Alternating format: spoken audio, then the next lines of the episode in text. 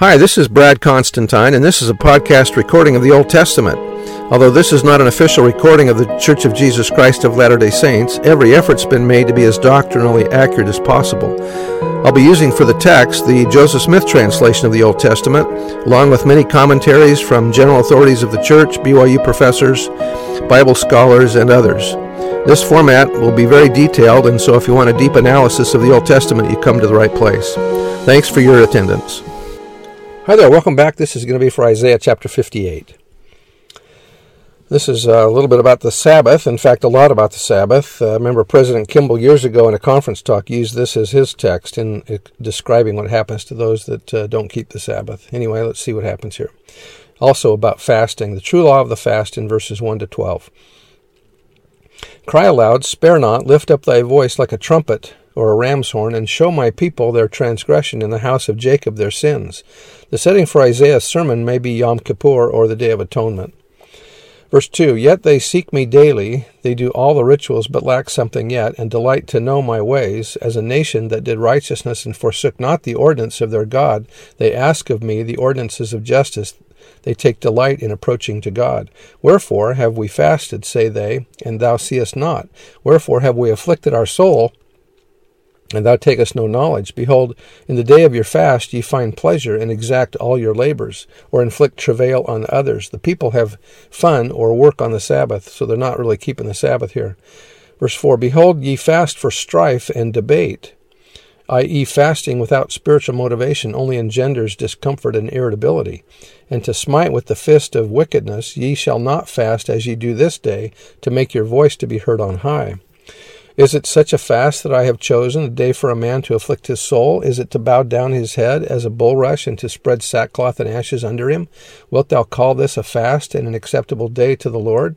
Is not this the fast that I have chosen, to loose the bands of wickedness and to undo the heavy burdens, and to let the oppressed go free, and that ye break every yoke? Carl B. Pratt, in conference in uh, 2000, November, uh, October of 2004 said, If we fast and pray with the purpose of repenting of sins and overcoming personal weaknesses, surely we are seeking to loose the bands of wickedness in our lives. If the purpose of our fast is to be more effective in teaching the gospel and serving others in our church callings, we are surely striving to undo the heavy burdens of others. If we are fasting and praying for the Lord's help in our missionary efforts, aren't we desiring to let the oppressors go free? Or the oppressed go free?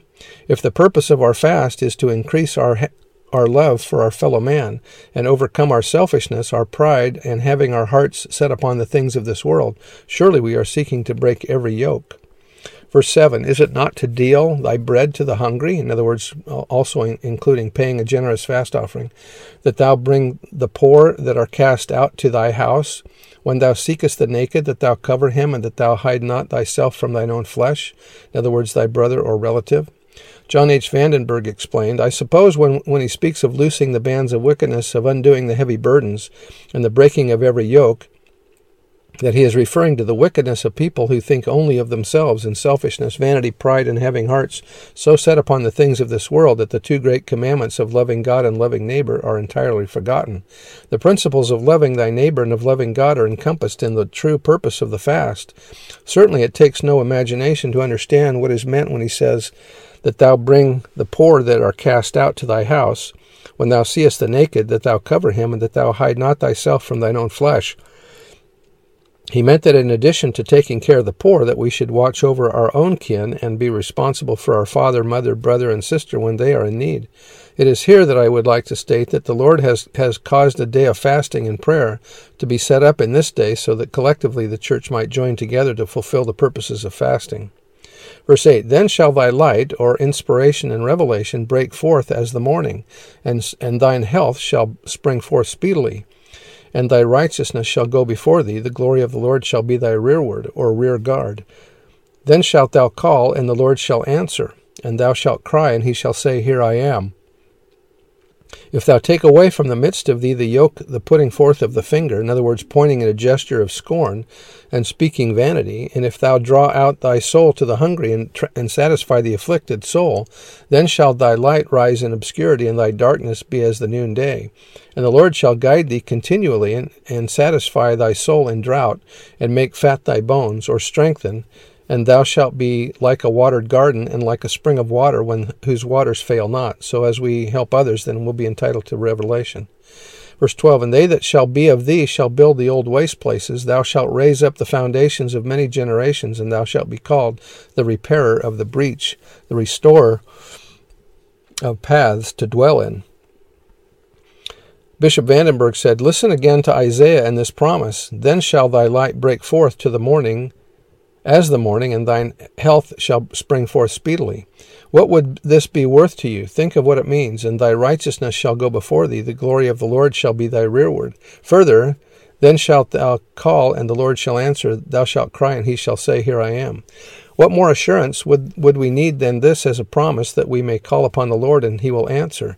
Then Isaiah reiterates, If thou take away from thee the yoke or wickedness in putting forth of the finger or accusing others and speaking vanity. And if thou draw out thy soul to the hungry and satisfy the afflicted soul, then shalt thou thy light rise in obscurity and thy darkness be as the noonday. And the Lord shall guide thee continually.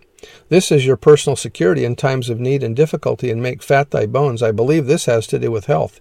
In the bone there is marrow, and marrow manufactures the blood that is vital to the strength and well being of the body. And thou shalt be like a watered garden, and so on. And uh, and they that shall be of thee shall build up the old waste places. To me, this is a promise to those working with the members of the church who are in need of physically and spiritually. They that be of thee, or they that be are they that may be able to help thee to do what? Build the old waste places, and as you help them to build, thou shalt raise up the foundations of their many generations to follow. And then thou shalt be called the repairer of the breach. In other words, you have helped them overcome their weaknesses, to restore their souls, to bridge the gap through reactivating, rehabilitation, and restoring the path for them to walk in.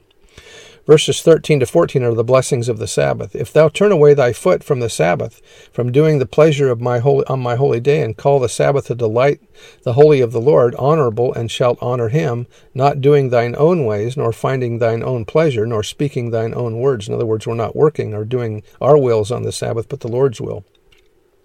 Then shalt thou delight thyself in the Lord, and I will cause thee to ride upon the high places of the earth, and feed thee with the heritage of Jacob thy father, for the mouth of the Lord hath spoken it. He's talking here about being exalted. President Kimball said, The Sabbath is a holy day in which to do worthy and holy things. Abstinence from work and recreation is important but insufficient. The Sabbath calls for constructive thoughts and acts, and if one merely lounges about doing nothing on the Sabbath, he is breaking it. To observe it, one will be on his knees in prayer, preparing lessons, studying the gospel, meditating, visiting the ill and depressed, sleeping, reading wholesome material, and attending all the meetings of that day to which he is expected. Failure to do these proper things is a transgression on the omission side. And that was by, again, President Kimball. Anyway, that's the end of the chapter. Chapter 58. We'll see you next time. Bye.